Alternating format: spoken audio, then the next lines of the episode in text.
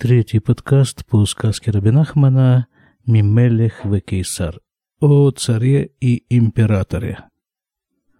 Два персонажа, с которых начинается сказка «Царь и император», у них не было детей, ни у одного, ни у другого.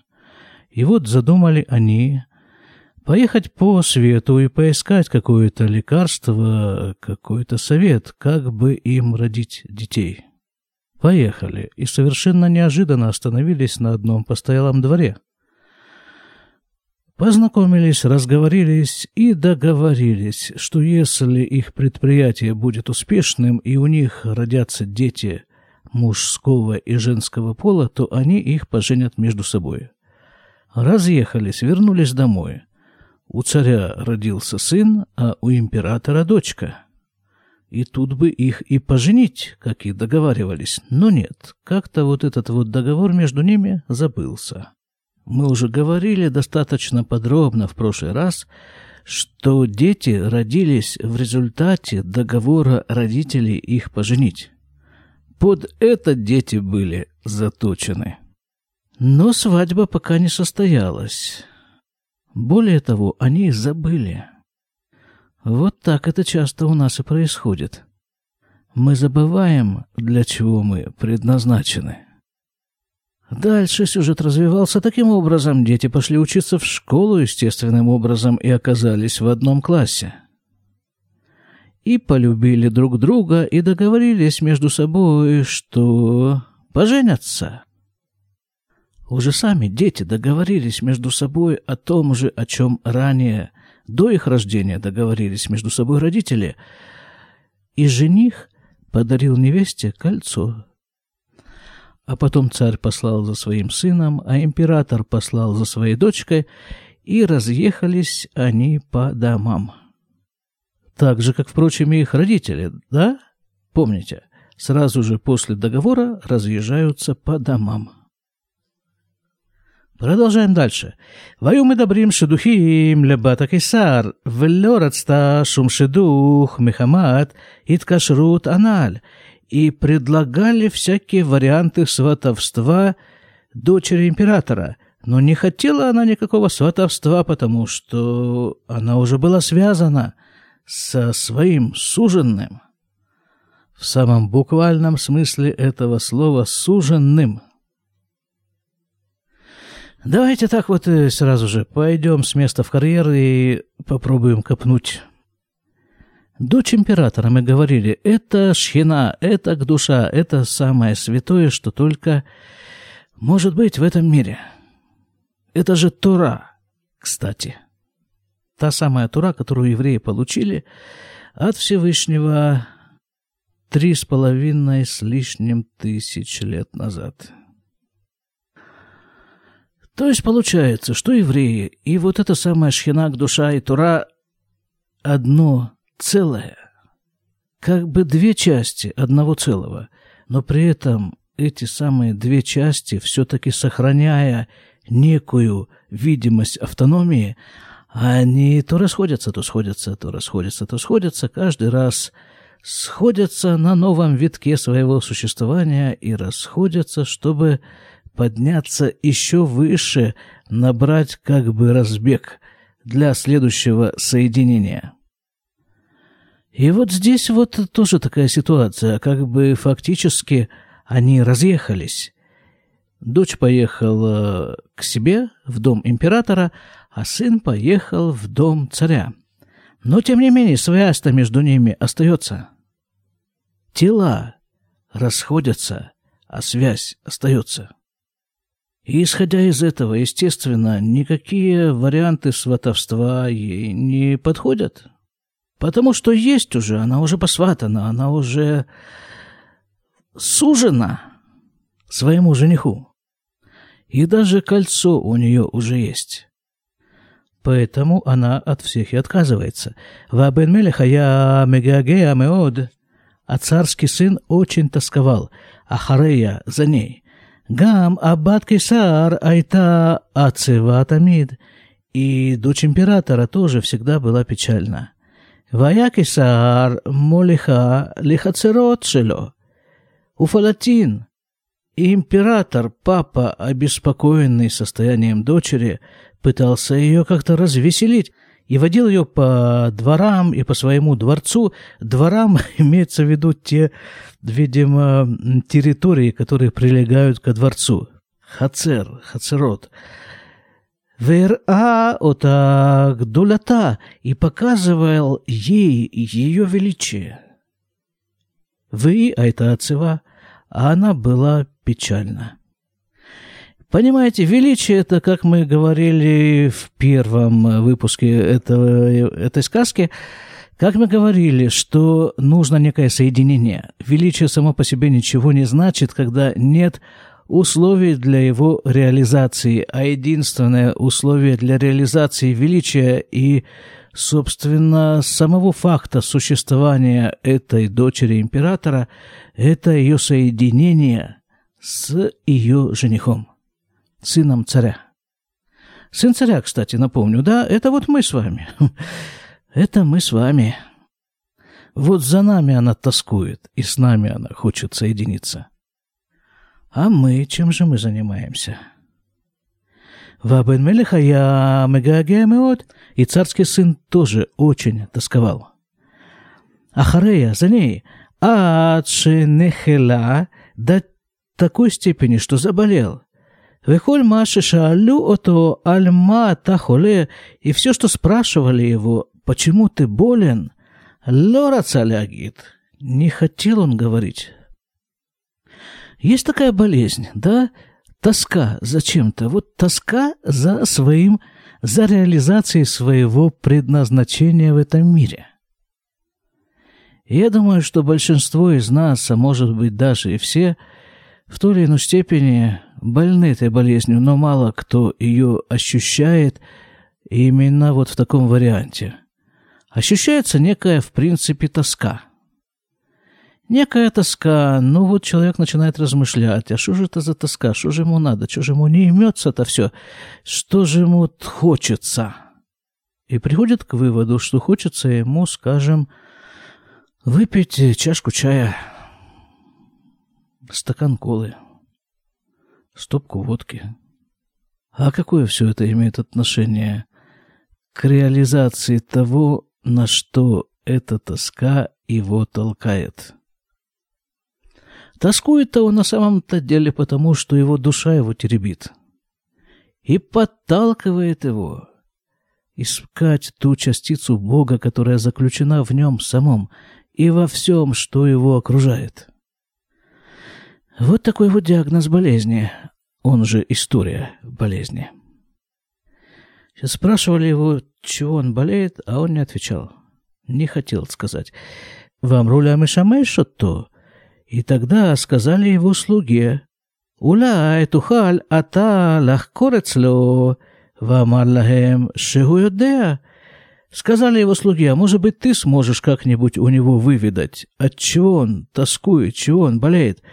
А слуга говорит, так а мне и выведывать ничего не нужно, я и сам знаю. Кигу, а я ему аз бамаком ше ламачам, потому что слуга был с ним в том месте, где он учился. Вейгит мадавар, и рассказал им слуга, о чем идет речь. Слава Богу, что хоть слуга есть разговорчивый. А то так бы никто ничего и не понял. Слуга это, кстати, в соответствии с комментариями Рава Река Плана, это некий такой специальный ангел. Он даже приводит его имя – Метатрон. Это как бы переводчик, в общем-то. ואזי נזכר המלך שכבר נתחתן הוא עם הקיסר מקודם, и тогда вспомнил царь, что он как бы уже женился на императоре, то есть договорился породниться с императором когда-то. והלך וכתב לקיסר שיכין עצמו על החתונה, и он пишет императору письмо, чтобы тот готовился к свадьбе. Киквар нит кашру микодем каналь, потому что ведь между ними есть договоренность. Велера Кесар, а император не хотел. А почему это император не хочет? Потому что в соответствии с комментариями того же Раварья Каплана он знает, что царский сын, то есть человек, со временем согрешит и отойдет от Торы, от его дочери. Вот поэтому как бы он не очень и хотел затевать всю эту историю. Не хотел император Ахлё, а я Яхоль, Леа Эйз, Улисарев. Однако он не мог, не осмеливался отказаться. Вышивлю и ответил ему, «Шишлях амелех бенойлав, вейрэ и мюхаль лингок мединот». а за я себе то элав, Император ответил царю так, чтобы тот, царь, послал своего сына к нему, и тогда он его проверит, как бы он посмотрит, как царский сын может управлять государством.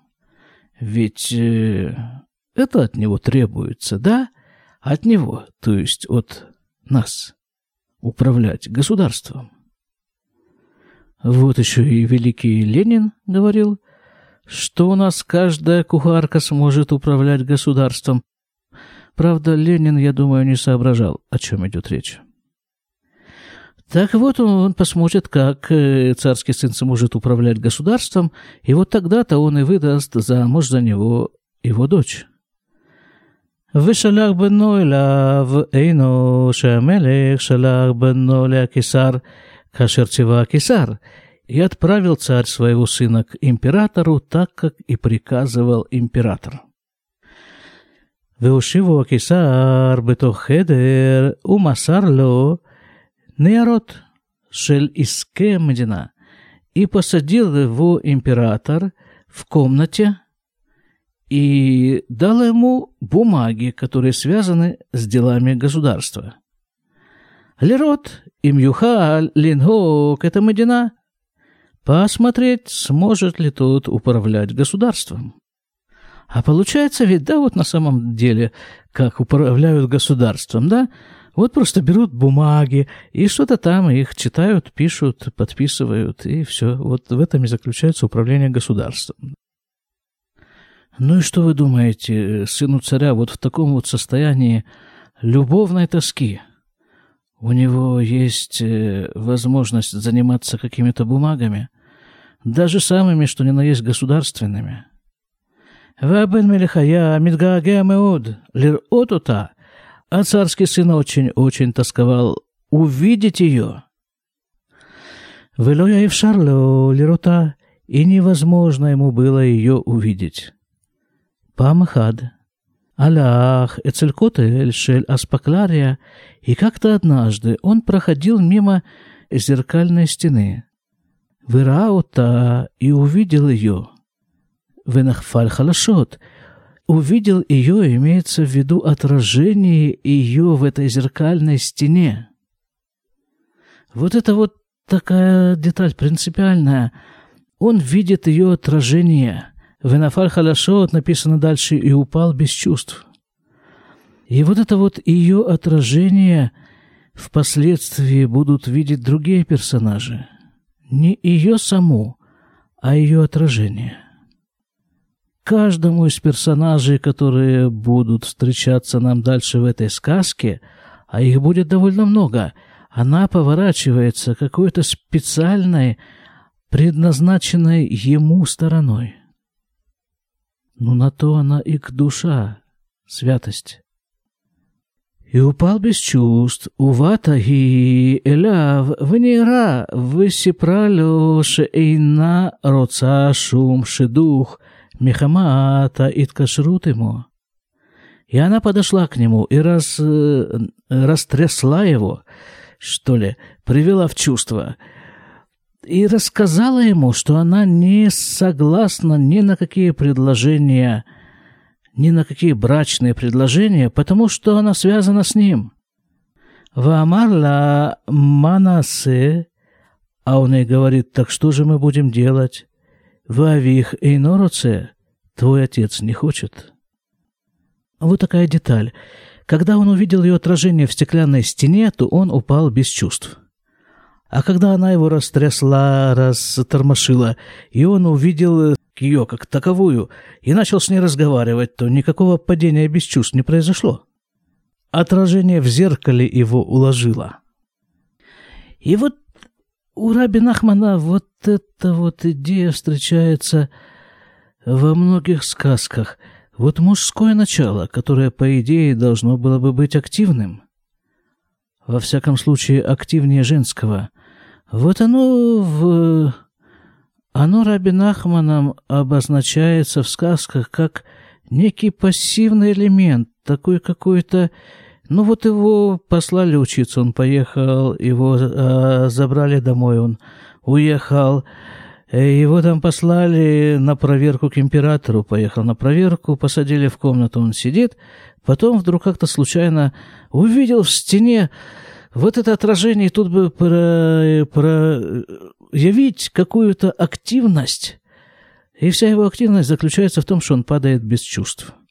И тогда уже она, вот она, эта дочка императора, приходит к нему, начинает его тормошить и как-то приводить чувства, и, ну, чтобы какое-то действие все-таки состоялось. Потому что когда он не в состоянии двигаться, тогда приходится двигаться ей. Помните, да, кто такой этот самый он? Он — это мы. И придя в чувство, он у нее же и спрашивает, так что мы будем делать? Твой папа не хочет. Вамра Афальпихен. А она ему сказала, а все равно. Несмотря на то, что папа не хочет. Ахарках и ты отцу. Шаниху лифрос отцмам эляям. После этого подумали они, посоветовались и решили, что им нужно бежать в море. Высохруляем сфина у фарсубаям и наняли корабль и отправились в море. Корабль имеется в виду лодка такая, корабль на двоих. А что такое море? Море это, когда-то давно мы говорили в связи с другой сказкой, море это среда необычная для обитания человека – непривычное во всяком случае. В море все зыбко, все неустойчиво, все колышется. Человек может э, пробыть в море какое-то более-менее длительное время, только если у него под ногами есть кусочек суши, корабль. Тот кусочек суши, который сделан на суше и взят с собой, вот в это вот зыбкое, колеблющееся, непонятно что. Но именно благодаря вот этому колеблющемуся непонятно что там не действуют законы суши. На суше есть царь, император, взаимоотношения между ними, взаимоотношения подчиненного и начальника, тут приказывает, этот выполняет, договоренность такая, этот не хочет, отказывается, тот еще там что-то, раз, два, кругом – и смирно. А в море нету смирно. Невозможно там застыть по стойке смирно. Законы суши там не действуют. Нету там ни царя, ни императора. Нет, они как бы есть, конечно же, есть, поскольку оба они проявления Бога. Но, тем не менее, в море, в том вот сказочном море, которое здесь описывается, есть только он и она. И они вместе. Та ситуация, которую на суше они не смогли выстроить. Вот оставим их пока в этом, условно говоря, свадебном путешествии и продолжим с Божьей помощью в следующий раз. До свидания.